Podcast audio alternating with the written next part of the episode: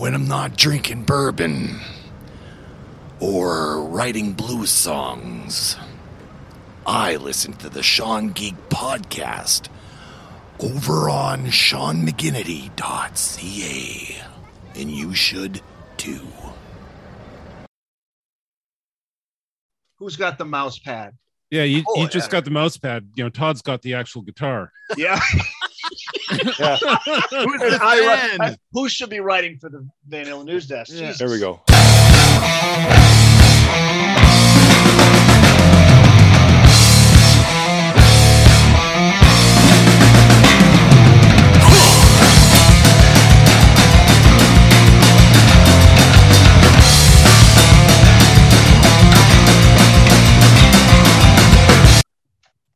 Welcome to the Sean Geek at Fast Fred podcast with me, your host, Sean Geek, and that guy over there. Fast Fred. And today we got two guests. We're actually uh, we got someone who knows a lot, and we've got someone who knows a little bit. And we're going to actually talk about Van Halen's 5150 album, track by track, and we're going to tell you what is the top track of that album and what is the worst track of that album. So this week we we're bringing on the brother from another mother who's been on this show more times than any other guest, Corey Taves, the Corey Geek from the Geek Spin podcast. Say hello, sir. Hello, sir. Oh yeah, S- say it again. I like the sound of that. Hello, sir. Awesome. And we also got uh, Eric Senich from the Booked on Rock podcast, and also one of the writers at the Van Halen News Desk, making his return to our show. Say hello, sir. Hey guys, good to be back. This is my third appearance, right? Yep. Do I get a green jacket? Is that what they do in? Oh golf? yeah, yeah, green jacket, yeah. The uh, the green. we should have a green Sean Geek shirt. yeah, like a velvet uh, smoking jacket for returning guests. Would not. Corey's got me Comes- beat. it wouldn't work with the green screen though. You just disappear. now, I always wonder, can I call you guys by your real names, or do you Oh, yeah. prefer your stage names? No. I always want to say Yeah. Sean and Todd, and then. All right. Now the other question, and I haven't asked this the last few times. Where did you come up with Sean Geek? Uh, this guy, uh, Corey Geek, Corey. He's Yeah. he's the reason for it. Okay. Uh, Do you want to tell the story, Corey? Well, um, I don't even remember when we started back in 2007, I guess it was. We were doing a uh, webcomic uh, called Meet the Geeks, and uh, it featured uh, myself, Sean, um, our buddy Clayton, and our buddy uh, Matt. Matt. And it was just basically about, you know, four friends down on their luck, having to move in together, and the various antics and uh, shenanigans that, you know, went on. So we kind of, you know, wound up, you know, calling ourselves, you know, the geeks. Um, and you know, kind of like the Ramones, right? So you got the Sean Yeah. geek, you got the Corey geek, you got the Clay geek, and that's just kind of where the whole thing started. Yep. Oh, that's cool. Yeah. Has ever since. It's like the dwarves. Yeah, exactly. How can I be Eric Geek? Can I? yeah, sure. If you want to be, you know, we're an open family. Is there a copyright on that? No, so he would be the Van Halen geek then, I guess. I would be the Van Halen Geek. Yeah. I don't So, know. man, got- it might be between you know him and Todd because you know Todd's got the guitar. he's got the guitar, Yeah. but I do have the Eddie Van Halen mouse pad. Okay. Yeah, nobody can see it, but I've got it. Hey, it looks the same.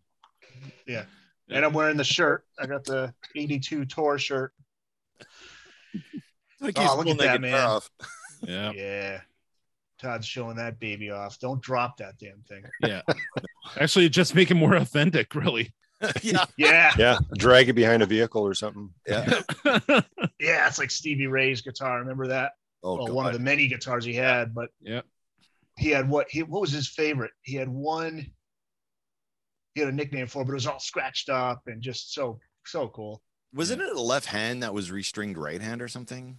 Mm, Or was I can't I, I I'm not that well versed in Stevie Ray. mm, I think that's Hendrix.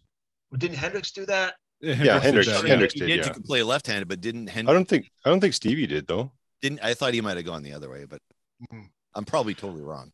Unless he was running out of necks or something and he had to use a, a lefty I want to and convert it.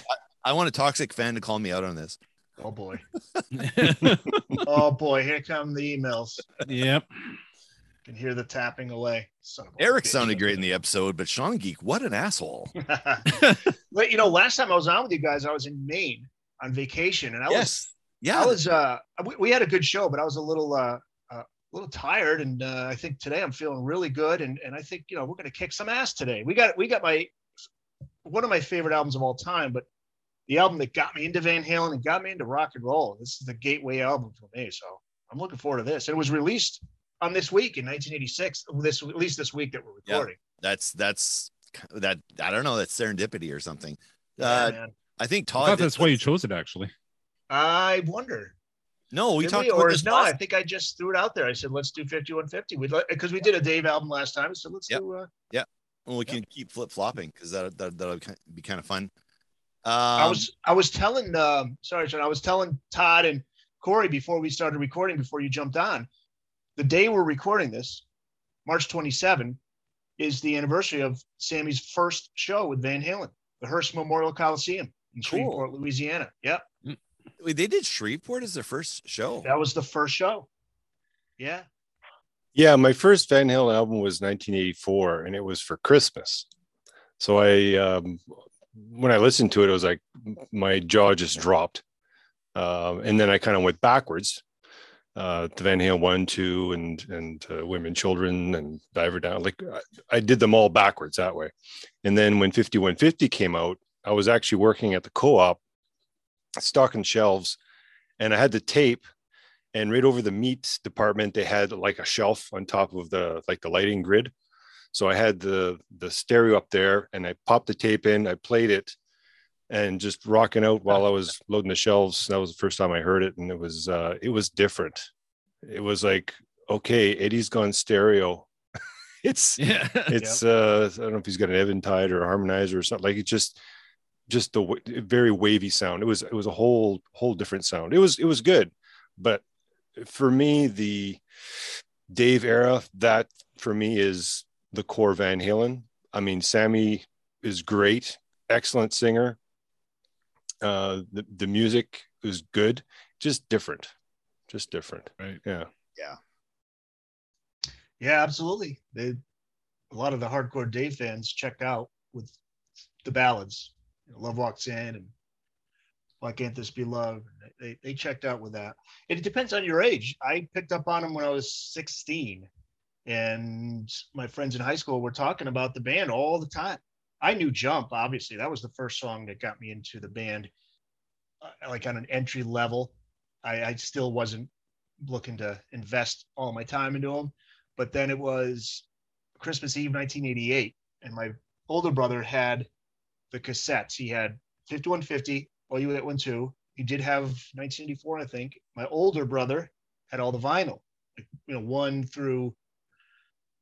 uh, I think he had one, two, Women and Children, and so I, the cover of 5150 grabbed me. So I just put it in this cheap Walkman, played it, and that was that moment. You get, you guys know, you have that moment. It's like, Yeah. whoa, What the hell is this? yeah.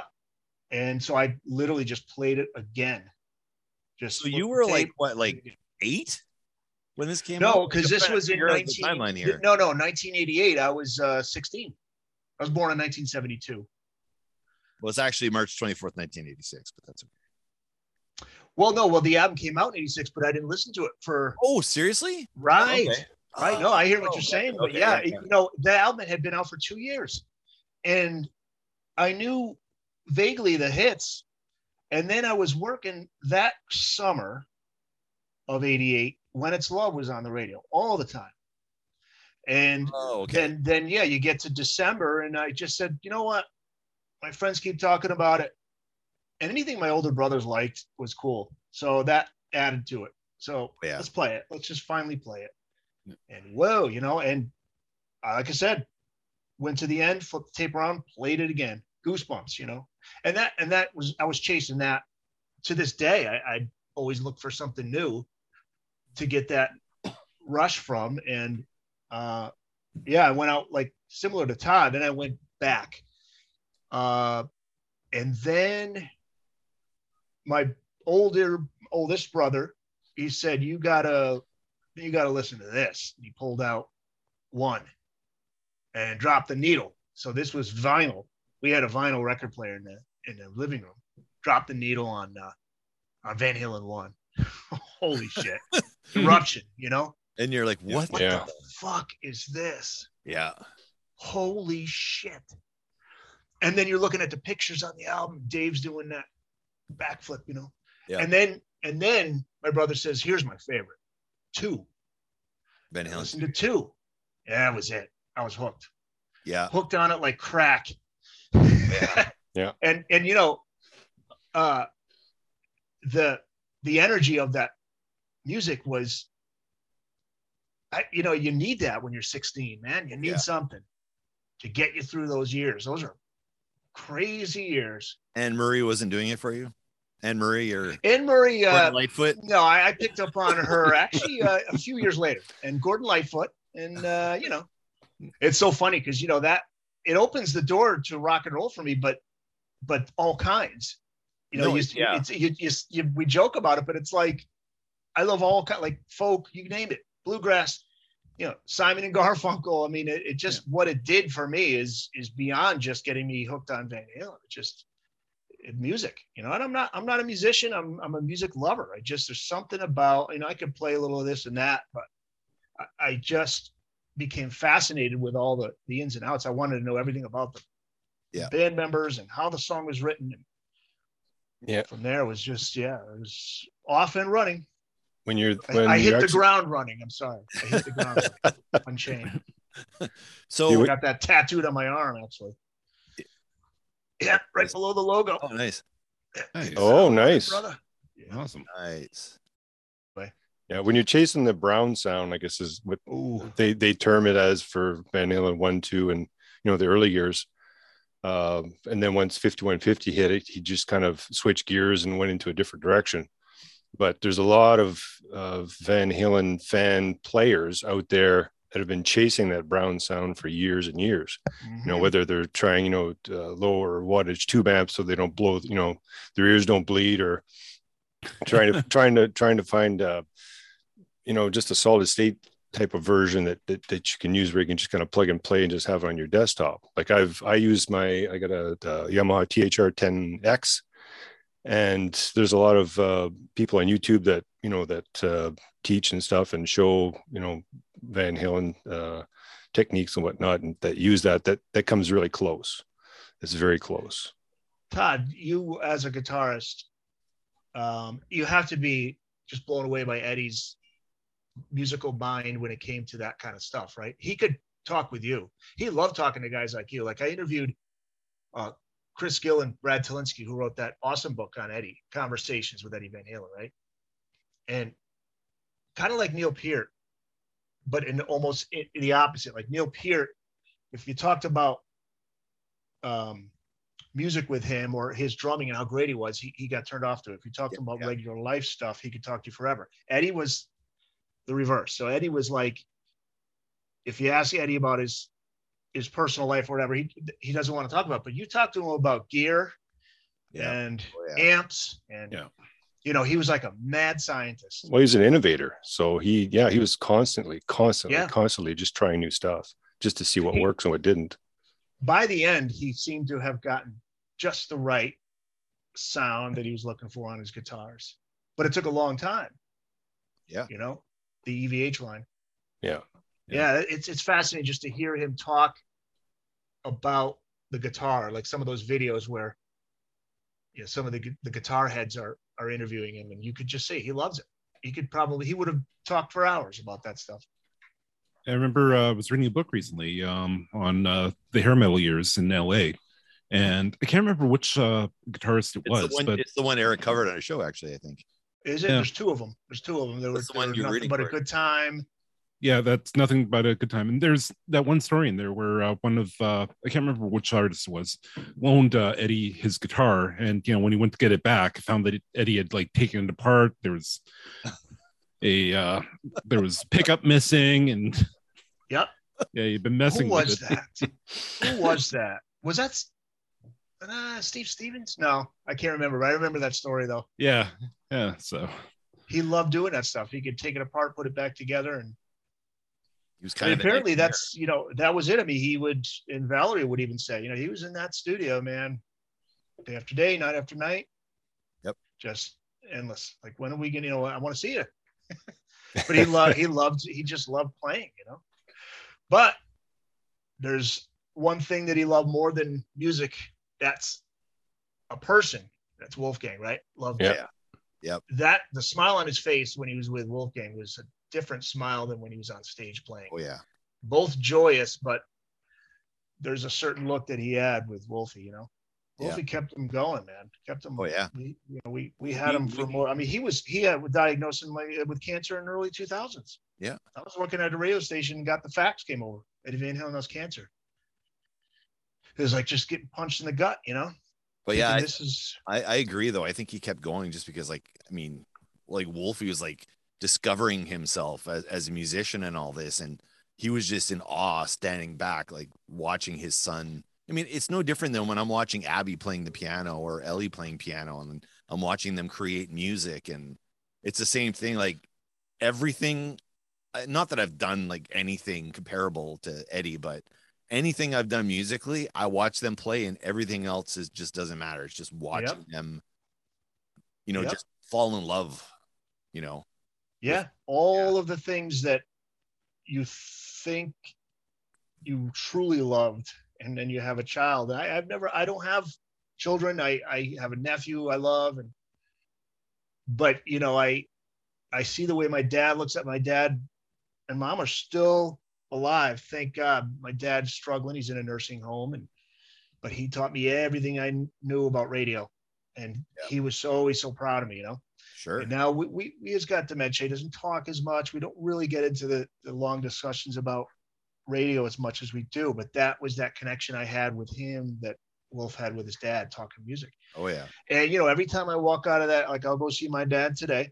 And every time I walk out of that room, you know, he's just, he's got that look that he gives all his kids, you know, just Yeah. that, you know, that, you know, we, that's why we, we feel like that's, you know, why my dad's still hanging on. He's got his kids Yeah. that's that's what you know the people you love you know so um yeah it's it's uh i, I i'm just it was good that it, eddie's life didn't end when he was in a real dark period Yeah. you know like, like valerie said recently she was on rob lowe's podcast and she says you know I, I, she was glad that he made amends with a lot of the people that he loved because he uh during that dark period you know he just he was just was had raw emotions and he was um it, it you know drugs and alcohol could just turn the nicest people Yeah.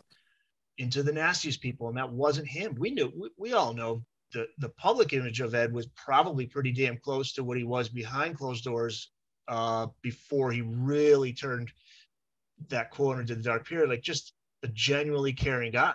You hear the stories from Oh, yeah. from fellow musicians. And such just a really good guy. And to the fans like he would you know he was always cool so yeah he, he it's good that you know it's sad he's gone but he he was able to at least uh i think he had that closure you know So I wanted to, I wanted to seg into the reason I wanted Corey to come come here today. is so like we're all the three of us we're all like pretty big Van Halen nerds, probably no bigger than like Eric and Todd, but I'm I'm kind of the kind of maybe not quite in the middle, but Corey is brand new. So Corey went started a journey a little while ago and he decided to listen to the Van Halen catalog. Yeah. And I'm like, but he never really listened to it before. Do you want to ex- ex- explain your uh your discovery?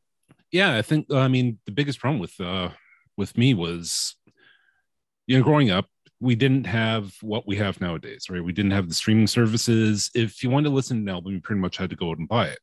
Otherwise you know the only exposure that you're getting to a lot of bands was through the radio. And let's face it you know they tend to overplay certain songs and you never really hear the other songs on it. So there's only so many times that I can listen to Jamie's crying before you know I just kind of start tuning out. And I mean that song gets way overplayed on uh, the rock stations here in uh, Winnipeg. So, you know that's kind of what turned me off of Van Halen was just that oversaturation of, you know, say a dozen songs, which honestly is a very small part of their catalog, right? That's an Very. album's worth of songs, right?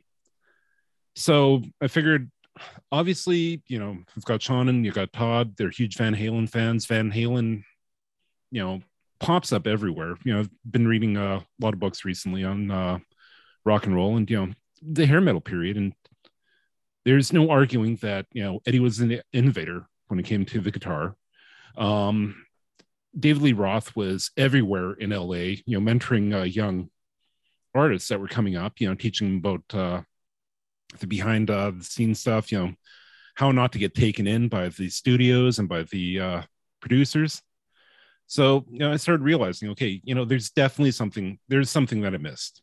So I figured, you know what, let's just go in. Let's, we've got streaming services now. I can listen to every single album by Van Halen. It can start at the beginning, it can go right to the end, and I can, you know, decide for myself. And that's pretty much what I decided to do. So, you know, the first time I heard uh, 5150 would have been like about a month ago. That's cool. Yeah. And see, that's what's so cool is that there are more fans joining, just getting on the ride. Yeah. Right. You know, just like you say a month ago and in the future. And that that's the We upside. should, we should have had a streaming reaction episode. Yeah, we should. Oh yeah, a reaction episode would have been awesome. yeah. Yeah. Corey, what the fuck was that? service. but that's the upside of streaming services. The downside, of course, the artists don't get paid as much. Yeah. But but you know you had to you had to pay to buy an album so i used to judge it on how many singles from the album were on the radio or on mtv and then i would say Sure. okay because you know you have that you know, whatever it was paper route or part-time job during your high school days. It's like i can't i don't want to spend it on something if i'm not sure.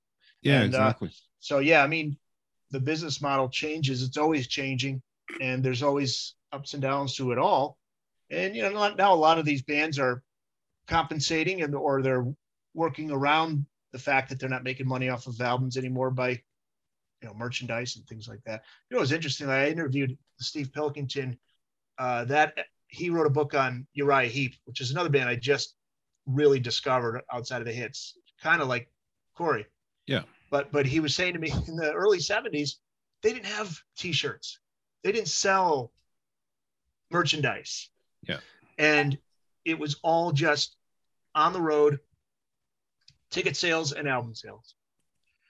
So you know it, it but the business model just keeps changing there were the van halen had the famous t-shirt band story eddie would say when they for the 1984 tour autograph turn up the radio Oh yeah, that oh, yeah. they, they were the opening act and they were the t-shirt band meaning they were a good band but not so good that the fans were going to just stay in their seats they're going to go and buy some t-shirts the Yeah. t-shirt band. Like you know and, and the guys in autograph were like we didn't take it personally i mean we got it you know it's a business so Yeah. Actually, one of my uh, classmates got kicked out of uh, our uh, metals class back in high school for wearing a for unlawful uh, carnal knowledge. Uh, oh yeah yeah Oh yeah. yeah that's Yeah. I know the Sammy, you're so FUCK. yeah, yeah, yeah. I was just watching their, their free show in Dallas from that tour. They made up a, a free show. I think Sammy lost his voice when they first came around, I think. And they played a free show for him around Christmas time right out in the streets of Dallas. Oh cool. God damn it, Sammy's voice. Just effortlessly hitting notes. Mm. That's why we can get into, you know, I love both eras um, for for both reasons. But you know what's interesting though? And this will probably not it's not what the Dave only fans want to hear or the Sammy only fans want to hear, but there's one thing Sammy and Dave did have in common. Their their vibe lyrically uh, was just get the most out of life Yeah. Yeah. Oh, you know and and what they, they they had different approaches lyrically as to how they presented that. But you know hit the ground running. Dave said to martha quinn once you know we're we're here to ride the rainbow. It's it's there's no pot of gold at the end. Just ride it you know? Yeah. Yeah. and sammy's thing is uh you know we're going to talk about one of the songs dreams. It's like hey man you take your hits get back up. Yep. One dream's over time for another one. Um best of both worlds you know, get the most out of life it might as well jump go for it don't know what's going to happen but just go for it Yeah, that's true. So That's that that was the connection I always found between the two eras. You know, I- that's the thing with the Gary Cherone lyrics were not what the fans were.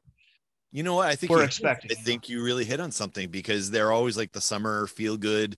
They Yeah. usually have a release around the summertime. Yeah. And then, you know, Yep. there's your summer soundtrack. It's all about having a good time, popping a couple of brews, and then, you know, going out and having fun. And just Yeah. Yeah. soaking Summer in. nights, man.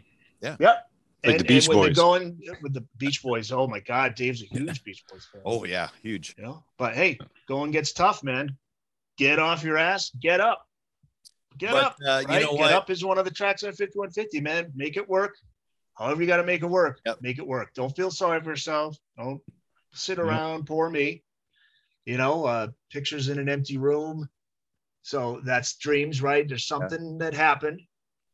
You know, it's uh black and white. I mean, the world's black and white. You know, we'll we'll get into the track some more, but that's what I always loved about um, you know, but but Dave Dave was more of a like Dave I put in the, the league with like Steven Tyler, just wordsmith, you know, just uh the the lyrics are just like almost like tongue twisters sometimes the way they would Yeah. try try to say that twice. But yeah, it's um you know, Dave was more about the attitude. You know, that had that you know, Atomic punk or, you know, it's Right, like right. always this, this tough. right. It wasn't, I'm strong. It's no, I'm a No. tough, dirty. Sammy is more of a rock and roll hippie. Yeah, I always thought, Yeah. you know, love, you know, uh, relationships. Uh, Dave ain't talking about love. Yeah. yeah. Sammy talking about So, love. Yeah, yeah, I can Yeah. kind of relate to that Dave thing because I almost got married and I got serious and I changed careers for her and uh, all this stuff, you know, and uh, it, it it just fell apart. And uh, nowadays I've settled into my life, you know, and it's like I I ain't talking about love. I'm I, I'm, I'm good. I'm good, You're you Dave know? right now. You're gonna turn into Sammy later, like the rest of us. Oh did. yeah, of course I'm going to meet somebody probably tomorrow that's going to turn me into Sammy. So yeah, yeah. you, you can't predict what's going to happen in life, but So I I re-listen to this. 5150 is not one that I go back to often, probably because I listened to it so much. Like Yeah. when Todd when Todd picked up that cassette and his band at the time, which were either called Overload, Overload, or My Toma. just embarrass the shit out of Todd because it's fun. Um, his band started playing Summer Nights, Best of Both Worlds, and that was that was my introduction to the album. It was hearing Todd play it. So Hmm. Todd's band playing it, and you know, one time they set up a stage in, in our front yard off the Trans Canada Highway, which is the highway that from one coast to the other, and they're performing for cars that are zipping by, and I'm like, They, pro- they probably couldn't hear us unless they Oh, had their no, windows down. but I'm like, this is cool as fuck because there's my like best of both worlds, and I don't know, and Summer Nights, like those are the two. So like for the longest time, those were my two favorite songs. And what Todd didn't know is I would steal the because they would record themselves playing, and I would steal that cassette, go in my room, close the door, and sing along and pretend I was the lead singer of My Toma. Like, and, and, cool. you know, like that's that's that's First I've how- heard that. Yeah. Oh, and I did it all the time. Todd, is Summer Nights hard to play? Uh, I think of that and going crazy with Stevie Vai's David Lee Roth song is well, the thing is, is back when 5150 came out, he he broke out the the Steinberger guitar. Yeah. And this one here, had a- I think it was called a TransTrem or something. So he could lock it into whatever key he wanted. So if you took a regular guitar with a whammy bar, uh, none of the strings stretch evenly, I guess you could say, when you're doing dive bombing and stuff. yeah. So with the, the the trans with the trem guitar, I was able to do that. So at the beginning, when you're when you're playing the song, it, it goes it starts in one key, and then uh, he locks it into a different key when the song kind of you know when it gets into it. So to be able to play it, you kind of have to fudge it around when you're when you don't have all that you know all that gear. So you can you know you, you try and do your best, but So that's a result of different animal. years and years of gear. uh, yeah well it was it was another piece of gear he found and oh this is cool let's let's make Yep. you know so half for- the album doesn't he think use he that for he used that for Cabo Wabo too, doesn't he? uh Or you're not sure? Yeah, yeah. Not sure. I know. Yeah, I had no idea that Eddie ever played at Steinberger. yeah. Mhm. Yeah, He- I he's playing it on Live Without a Net. Yeah, Okay. yeah, Yeah. actually, yes, you're right. Yeah, that's right. That with his diaper one. pants. Oh, I know. No, Todd. What? Todd had a pair. Todd wore parachute pants at that time. The Did same you? thing, and I'm like, Did you do pink, Todd? Hey, you know what? You should Admit it. on on this episode. Maybe you should put the picture up. there you go. Oh. Picture Todd in his, in his parachute Oh pants my God. I and love his it. tank top. My my mullet tank top, my parachute pants. So you had the Michael tie-dye. Anthony mullet. You had the Michael Anthony mullet. You had Eddie's pajamas. Uh, did you have did you have the Alex headband? And were you wearing the I Can't Drive 55 shirt? Why No, did you no. have a headband on, Todd? I, no, I never you did. needed to complete that. That I never did headbands. Harold. That was never that wasn't my thing. Okay. Nor- Norm Norm would have one around his around his leg though yeah. when we played. We always said he got. Shot. oh, We always said he got shot or shot in the leg, and he was just. oh, You know. that's 80s. Yeah, around yeah. the leg. Yeah. Tie it around the calf. That's, No, that was that's- now that guy Eric. That guy was a great fucking bass player. Was uh, Yeah. was Norm in Todd's band. Oh my god, that that I looked up to that guy too. He was like he just on stage, man. He looked so fucking cool. Yeah. Yeah, and I'm like that guy's getting chicks. Like that Oh. was always my thought. Yeah, there was there was there was two pictures. One picture was we played one song, and I think we played another song. And what he had done is, I think he had taken the the handkerchief and he went from one leg and he put it on the other just to see if anybody would notice. Innovator. That's great. Yeah, and they had that bass amp just cranked and the oh, thump yeah. coming out of it. It was it was pretty cool. That's awesome. nice. That might be my favorite band over Van Halen was my Toma. Really? Okay. Do I Oh, have to God. start a website, mytomanewsdesk.com? and it stood for Mike, Todd, and Norm. Wait, was that what? No, Mike, Todd, and wait, that doesn't even add up. okay, whatever. Anyway, uh, let's get into the album here. Let's do it. So, All right. um, so the album starts off with "Good Enough," which um, it's a song about not being vegetarian, I believe. Is that what it's about? So, okay, I mean, you know. I gotta, I gotta pull up the the lyrics because these oh, are and you like, know what? While you do that, Sean, yeah, just just a couple interesting things. Well, the first, well, the release date was March the twenty fourth, nineteen eighty six. It was Yes. released. Yep. The album cover. Okay, that is. Yeah, oh yeah, we, we were supposed to talk about the album cover. We Yeah, did yeah. last time, but let's let's go back to the album cover. yeah, the album cover features a guy by the name of Rick Valente, and he's from New Haven, Connecticut. He's from where, which is 45 minutes from where I am right now, which You is mean where I went New to Haven? college. You mean New New, Haven? Haven? This is now Connecticut? New Haven. I, I drive my friends and coworkers nuts because there's North Haven and there's Yeah, East yeah. Haven and, and West Haven. I'm like, oh no, no, East Haven. And then they look at me like, oh, shut the fuck up.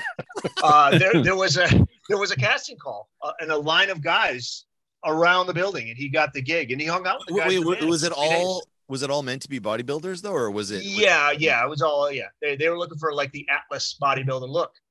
So he got the gig and he was hanging out with the guys for three days. He said, and they were all awesome, awesome. So yeah, All that's the album cover. Let's get. I Yeah, want. he was a he was the host of Body Shaping, wasn't he? Yes, yeah, ESPN. Yep. he? And uh, 83's Mr. Los Angeles. I've tried reaching out to him, but he's hard to find. I would love to oh god talk to him some more about you know that experience. He's 63 now, I think. I think yeah, He probably looks great still. I'm sure. I want to yeah, get because there was a video of him a few years ago. He's still Oh, jacked. yeah, I'm sure. So Corey, do, do you Yeah. have the? Do you see the the album cover there? Yes. I, I want to get the newbies' perspective of this album cover, seeing it for the first time. Okay. And, and I Um, want you to like based on like this is all we're doing this all on the fly here, but if you had to rate a Van Halen cover, what how does this one rate against the other ones? Is is this the top Van Halen cover? let's let's see what you got to say. you know what? Um, I mean, I'm also an artist, right? So overall, I mean, it's eye catching. It's something that definitely, if you're walking through the uh through the record store and you're got all these albums, you know, it's the one that's going to draw your eye. It's got you know the Van Halen logo right out there. You know, it's got the beefcake. Can't go wrong with beefcake, right? Yep. So yeah, I think it's it definitely signifies, you know, I could see why they would use this with the new uh, lead singer because it does kind of signify, like, you know, something big. Yeah. So, Yep. weight of the world on their shoulders, man. Yeah, exactly. Nobody expected this Yeah. to to go off as it did. Yeah, and that is, by the way, the, the start of the it was a brand new look to the logo. That's the circle logo. Yeah. Dave era wings, Sammy era rings. Yep. Wings and Rings rings. and rings. Sounds like a Friday night at the at the local bar. Onion rings and chicken wings. Yeah. Different, very different. awesome. Um, I love the cover.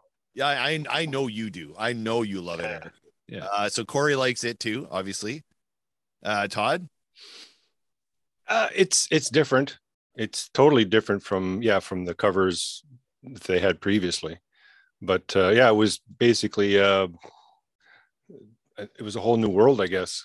Um, having and we waited so long for the next Van Halen album. It was like I don't care what you put out, just put something out so we can, you know, because I, I had tapes and I think I wore them out, and after a while they they'd start to squeal and you can only play them for you know so many times and that was before you know cds and all that stuff so uh yeah when, when this came out it was like my god finally yeah, a new album so i was very very excited to uh to to listen to it now when i looked at the cover i saw it and i went "Mm, okay that's different uh, it was neither good or bad it was just it was just a different cover i guess for me Yeah, I know some people that just don't like it at all. Yeah, there's some people that don't. I, I loved it. That I- just I- I jumped out at me. Yeah. it's not I my favorite I didn't like it at the time. It, it was kind of reminiscent of that that Rush album cover with the guy's naked Mm. ass.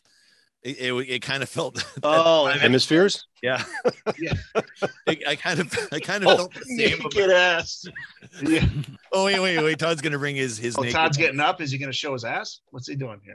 maybe. maybe, maybe. that'll get us ratings, so it's good. Yeah get us ratings. Get us some extra downloads. This isn't video, man.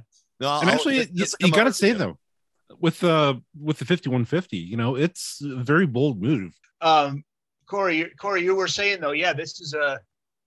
Uh, you were talking about this is cover. um, It was really cover. bold. Yeah, like I mean, it was an era of you know the still of toxic masculinity, right? So people were would see something like that and be like, "Oh man, you know, Van Halen's become a bunch of fags." That's Yeah, I'm sure. You know, and I Yeah. never even thought about that, but you're right. I know. Well, that's the haters are going to look for something to hate. Sure. yeah, Uh, exactly.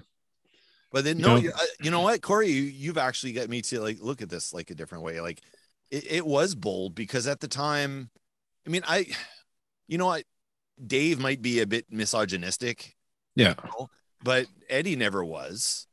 And I don't think Sammy really was, and I don't think any of those guys really were. They were just following the Dave shtick, like in the videos and stuff. Well, But unless, unless you read the lyrics are good enough, then uh, we'll get to that. But I, I But like. overall, I hear what you're saying. Yeah.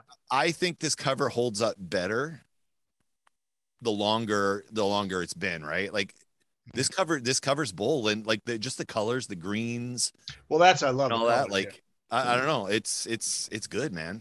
Yep. I don't know, like I'm with you.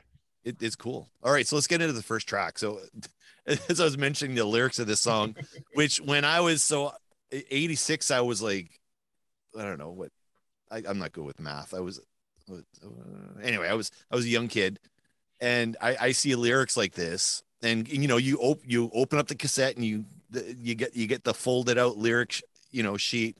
And I'm reading the lyrics, and he, here's the lyrics. So uh, Corey might not remember the lyrics, as he wasn't reading. I've actually got them up in front of me right here. So, So US prime grade A stamped guaranteed. Grease it up and turn on the heat. You got to throw it down and roll it over once, maybe twice, then chow down, down and down, down. Like yeah. Yeah. now as a kid, I'm like, why are they singing about hamburgers? Like I, I didn't get it. I was too young to know any better. But I'm like, well, I have a song about hamburgers. I guess it's okay. The next song is going to be about, you know, French fries. I guess. Like, you know, I, I didn't know at the time. I didn't know like tongue in cheek, like euphemisms or, you know. even even when Sammy goes good enough to, Ugh! yeah. he still thought that was about a hamburger. he's choking on his hamburger. It's what I did when I was a kid. Oh, what are we having for dinner? Hamburgers. Ugh. Yes. Oh, that's good, Mom. Oh god. And then you got that, you know, that vocal aside in the middle of the song. It's like, hey waitress, what you got on for special? Yeah, Rack Yeah. what? I'm some of that. Uh, Yeah. I like this song. I liked it at first. The lyrics got me at the time. Uh, I don't know if this song has held up over the years for me, as this used to be my favorite track because it was the opening track. It was loud, uh, obnoxious, lots of fun, silly lyrics. This used to be like my, you know, my number one or number two on the album at the time. Hmm. But um, has it held up? I don't know. Eric, you next. All right. Well, it's interesting that this, along with Summer Nights, was intended for Roth on the follow up to 1984. Uh, You can hear it. yeah, you can hear Oh. it, right? So there's even that classic Dave era interlude part where you can just imagine, you know, Eddie's leaving it for Dave to say something cool over it. You know, I like the way that. I like the way the Wait, line hang on runs up the So back of who- stockings. Or, Exactly. What lyrics are these then, Eric? Well, Sammy wrote the lyrics. Okay, okay. but yeah, yeah. But so, but I think you know Eddie maybe had written it. You know, after all the years working with Dave, you know, he was in lockstep with Dave. He knew Sure. he knew how he, he he liked the way the song would be structured. So I think that was that little interlude part was probably for Dave. You know, but it's not Sammy's finest moment lyrically. I mean, it's about a woman who's treated like a piece of meat. You know, not Yeah. not Yeah. you know, not great, but good enough to roll in the sack with, right? It doesn't hold up well Yeah. in 2022. But having said that, the song itself is a it's a perfect album album opener. Sure. Sammy's "Hello Baby," great way to introduce him into the band. Nice tip of the cap to the Big Boppers line from his 1958 song, which is Ooh, nice. Lace. I Yeah, like that. yeah. Yeah, yeah, right on. And as far as Sammy's voice, I mean, that's the thing. I mean, he can sing the phone book. All right, for me. So when he falls short lyrically, he makes up for it with his vocals. Yep. You know, one of the greatest voices in rock, powerful. Got a bit of that Rod Stewart sandpaper scratchy thing to it. Love his voice. Yep. And you know, Eddie's guitar work, great. When is it not? Right. And there are some classic Eddie and Michael Anthony harmonies here. Yeah. They're all over the track. They're all over. So yeah. Yep. I, I put it at eight, mostly because of the lyrics. That's the only musically it's you know it's a rocker, it's great. You're gonna put lyrics- your ranking in? Okay, I'm gonna I'll put my Yeah, ranking. So you're Yeah, I'm putting it eight on here.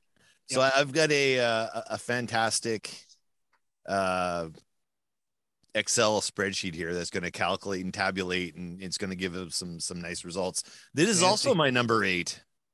okay, Interesting. Okay, let's uh, Actually, funny enough, I had it at number seven.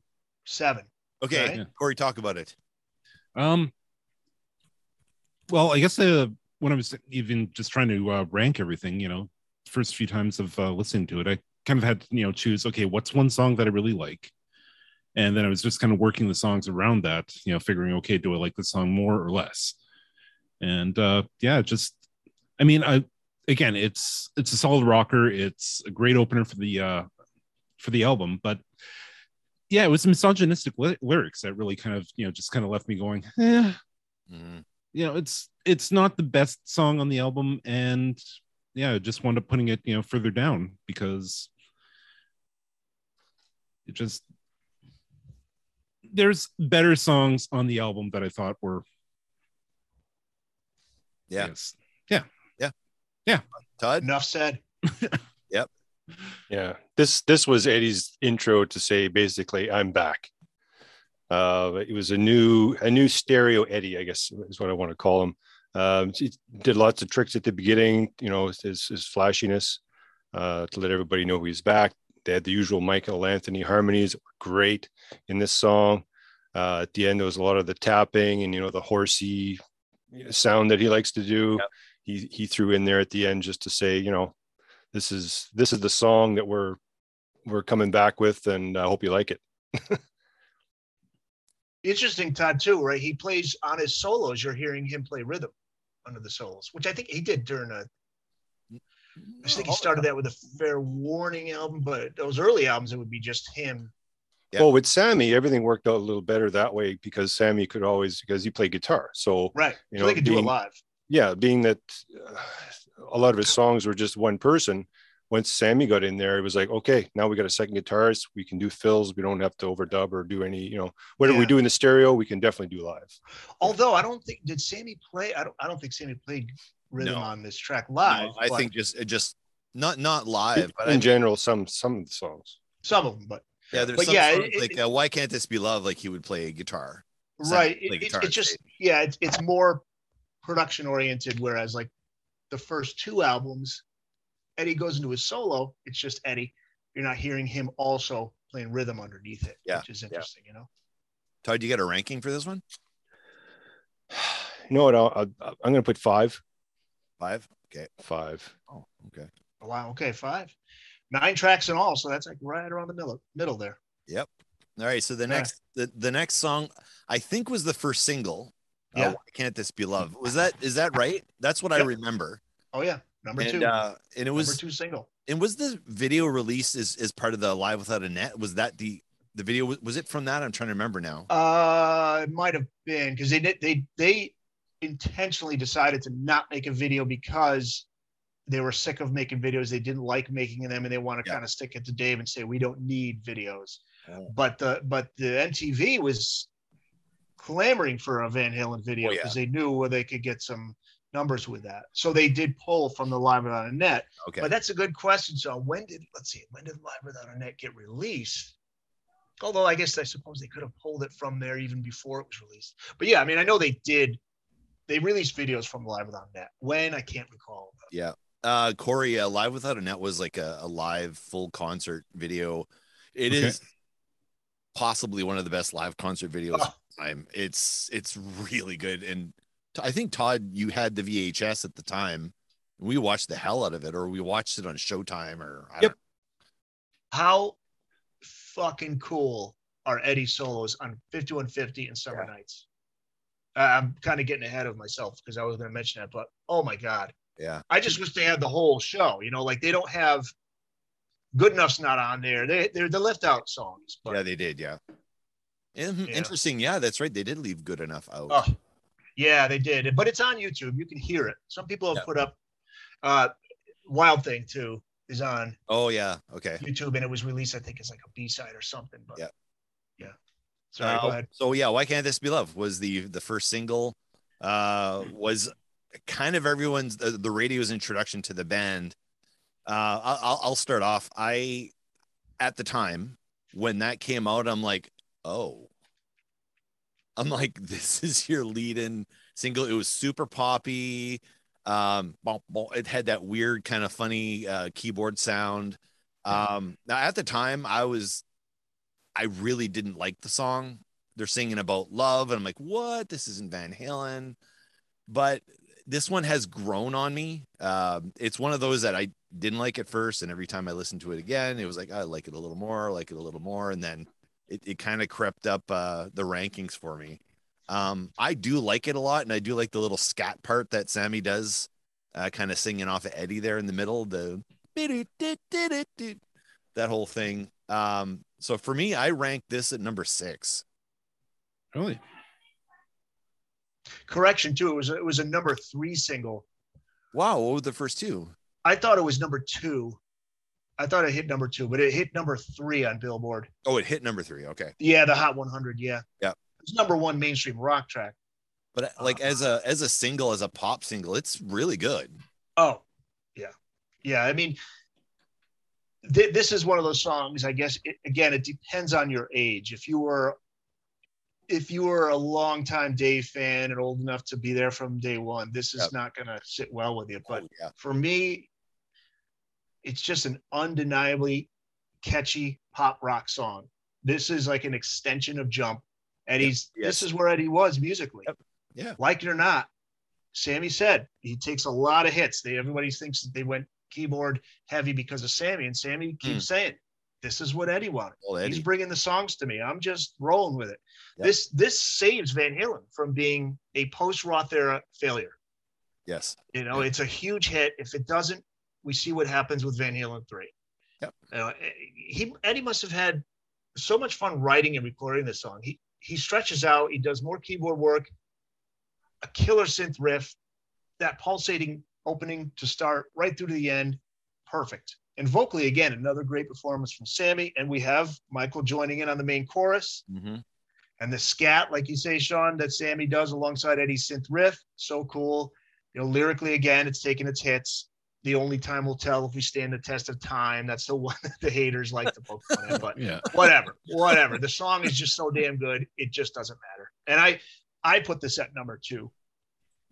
You put this at number two. Wow. Wow. Yeah, number two. It's Yeah, yeah, number yeah. there. Get ready. Say, forward all emails, hate emails. to me, Sean. Forward them from the- Well, you can forward some of those emails to me too, because it's also my uh, number two.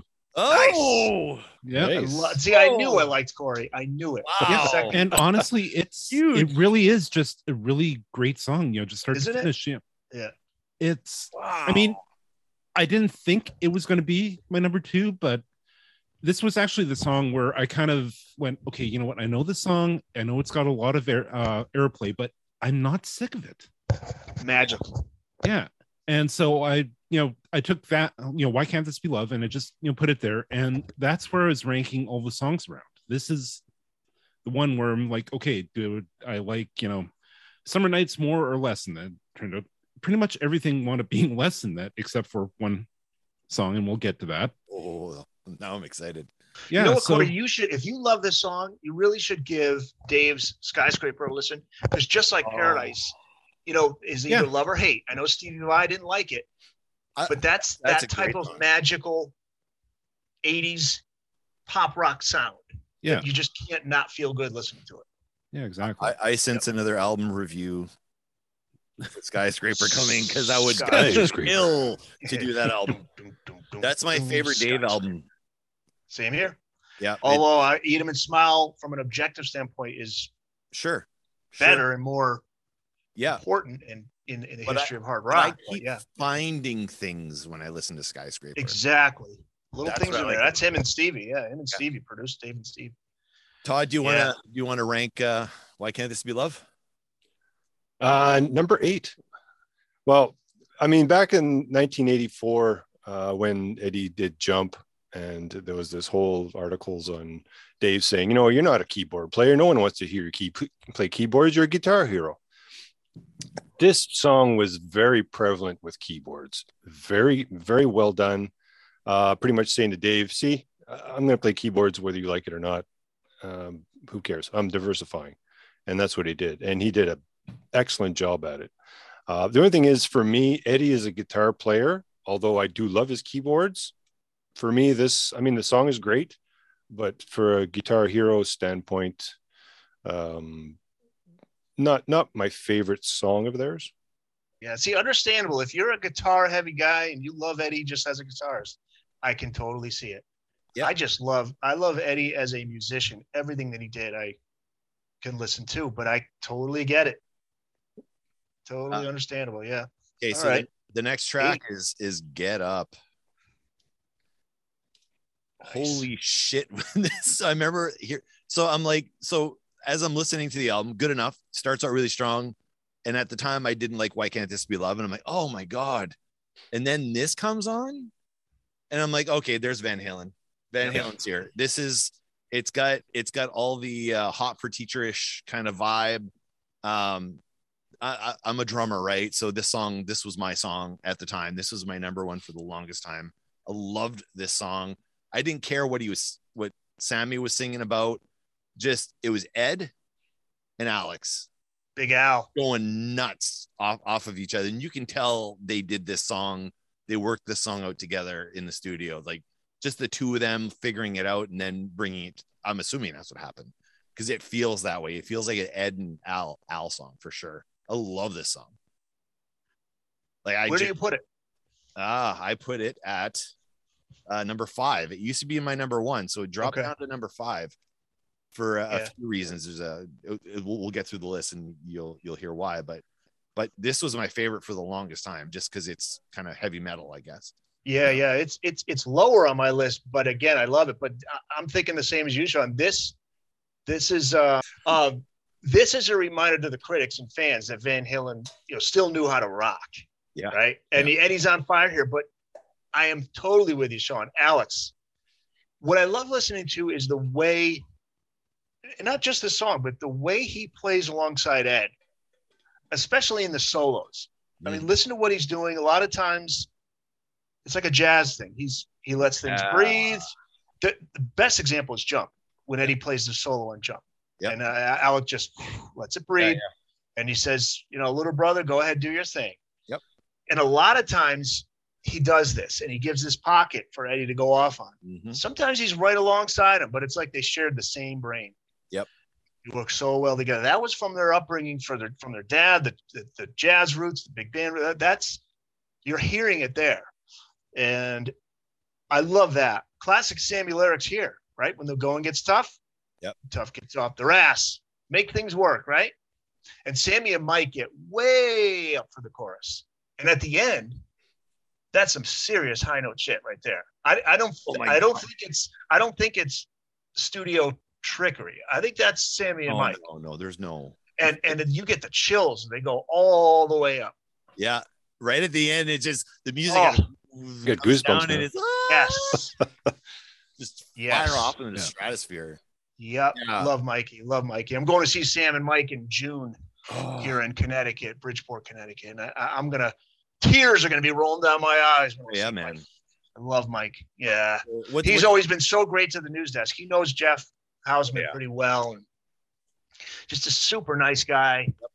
You know, just he he he's just the most down to earth guy in rock and roll. You know, just such a cool guy. And uh, I just my heart breaks because you know I think he you know Ed was ready to get Mike back oh yeah, and make sure, peace yeah. with him too because you know again like val said ed was making peace with the people he loved and i i have to think he loved mike those Oh. guys he was with michael anthony for all those years from 70 what 74 around Probably 75 when he, whenever he met you know mike michael was in uh, uh his own band they bring him in and he was there right up through Yep. uh the gary years yeah And he was yeah, like, he was almost like the like the mascot for the band in a lot of ways. Like yeah sammy said he waved the flag Yeah, more than anything. he anybody. still does. Yeah, he took he took some hits. He had to take uh, less money to come back at times for the 04 tour. He gave up his publishing because Sammy said, "I want him back." He said, "Okay." Yep. Um, you know, and he still sounds great. His voice. Uh, he's singing now with the Circle shows with Sammy. Yep. He, he's singing and talking about love, and he's singing "Running with the Devil," and hopefully some more come along. Yeah, he's got a great voice Yeah. and Where are we up to? humble. Yeah. Oh God. Yeah. He's not. He doesn't like being the rock star, which you need that. Every bass player is. It seems like most bass players are like like uh, uh, Bill Wyman. You know. Yeah. Bill and Charlie back there with the that that look, just that like yeah, yeah, that's cool, whatever. Yep. You know, and Mick, Mick is going off. You know, you have that. You need that. You know, yin yin and yang, as they would say. So what's your ranking of this tune here, Eric? Get oh up. yes, I have it at number seven. As much as I love it, but it's just Really? so, yeah, I have it at number seven. All right, we'll we'll let Corey go next because I know Todd's still tabulating here. I think. Yeah. Okay. Um, Corey, what do you got? I actually put in number one. That's your number Wow. one. Yeah. Oh, But again, Hell it's yeah. because, well, yeah, I mean, obviously, you guys have had a lot more time to kind of, you know, sit down and think about everything. But for me, it's just, it's loud, it's bombastic, it's everything that, you know, Van Halen excels at. And so it just, it's this, it's the song that just came out, you know, grabbed me and, you know, it's a, it's a song that makes me want to get up and dance, right? Yeah, yep. So, Yep. yeah, that's, Makes you want to get up. yeah. Make it work. yeah. But yeah, I mean, it's it's loud, it's fast, it's again, it's solid. You know, just right from the beginning, right to the end. Um, so it just wound up being my favorite off of the album. Is that our shocker pick of the episode here? that's pretty shocking.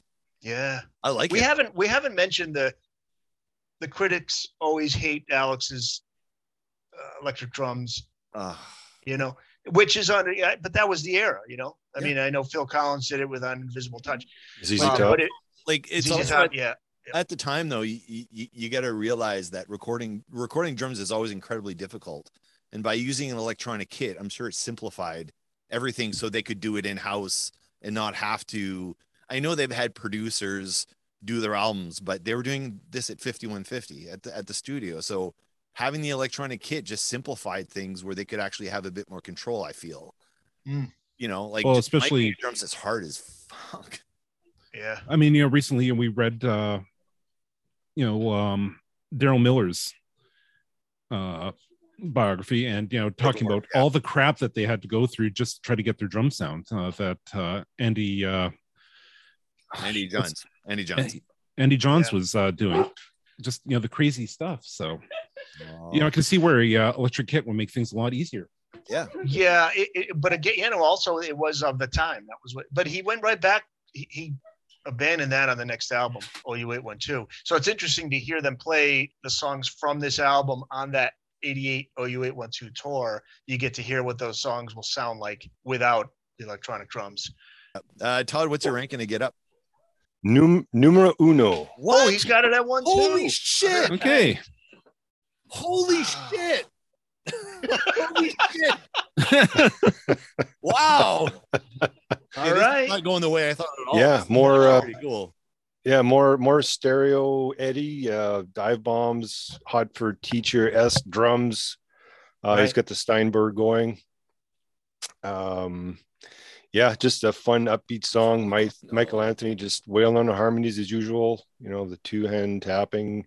You know, th- th- this was this was an Eddie song, and that's that's why I ranked it number one. This this was the one that, uh, like Corey was saying, you know, get up, like just get you moving so that's uh yeah so that's why i ranked that one Yeah. Yep. yeah the, the drums um the electronic drums i don't know what maybe maybe he was trying to do like eddie maybe just experiment you know, there's a new look there's a new piece of gear out. let's let's try this out on the album see how it how it turns out so but uh, obviously it, it it didn't tickle his fancy as much as uh, maybe he thought it was because like you said he i think he just used it on that one album Yeah. The drums do sound good on here on this on this track. Well, I, I I'm looking at like it's tabulating as we're going, and I'm like, ooh. So, By the way, Warner Brothers wanted them to change their name to Van Hagar. Where do you guys stand on that? is that actually is that is that actually a real thing? According to Sammy, yeah, they said. I mean, those Warner Brothers was they were nervous. They didn't. I mean, you got to remember. Well, you guys know Dave was the You know what- front man. Yeah. So You know they, what- they were they were a little nervous. You know, they were hoping it would be a Brian Johnson yeah. type of yeah, yeah. situation. You know, or Which- it's was a hit, but they wanted to change it to Van Hagar. Now, according to Sammy, Sammy said no way. As as the rest Sammy of the band, said no way. Right? The whole band, but also Sammy was like, no, I didn't want to do that. That's interesting. I Now he, but he re, he refers to it as the Van Hagar era when he posts stuff. You know, in fact, he he just posted a, a great live version of 5150 from Japan on the 88 tour. But he, the Facebook, uh, well, it's, it's Facebook and Twitter and all that. So he's got an account where he posts stuff um, from the Van Halen years, and he refers to it as Van Hagar. It's just a way of kind of separating it, you know. But he didn't want to call them that. Yeah, they would have had to call Van Cherone uh, once. Uh, I, Venture. I, I don't. Van I, I don't know if that would have flew very well, but Um, yeah, and Dave was the one who decided on Van Halen. I think Van Hagar was more like Van Hagar age. Like once, um, once Sammy was in the band, that's what the fans called it. But I don't think it was anything official. No. Yep. Number one um, album we have we haven't mentioned, right? This album Yeah, all the way this to is the first first number number one. one. First number one. Yeah. 84 went to number two because behind of Thriller. yeah, And- which and- was and- on. and, and Alex was was pissed off.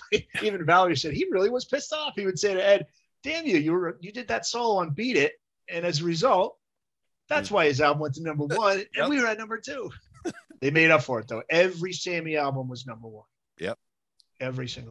Oh, we have so much more to talk about. That last shocker, we have more shockers coming. How do you rank the 5150 tracks? Join us next week for part two. See you on the flip side.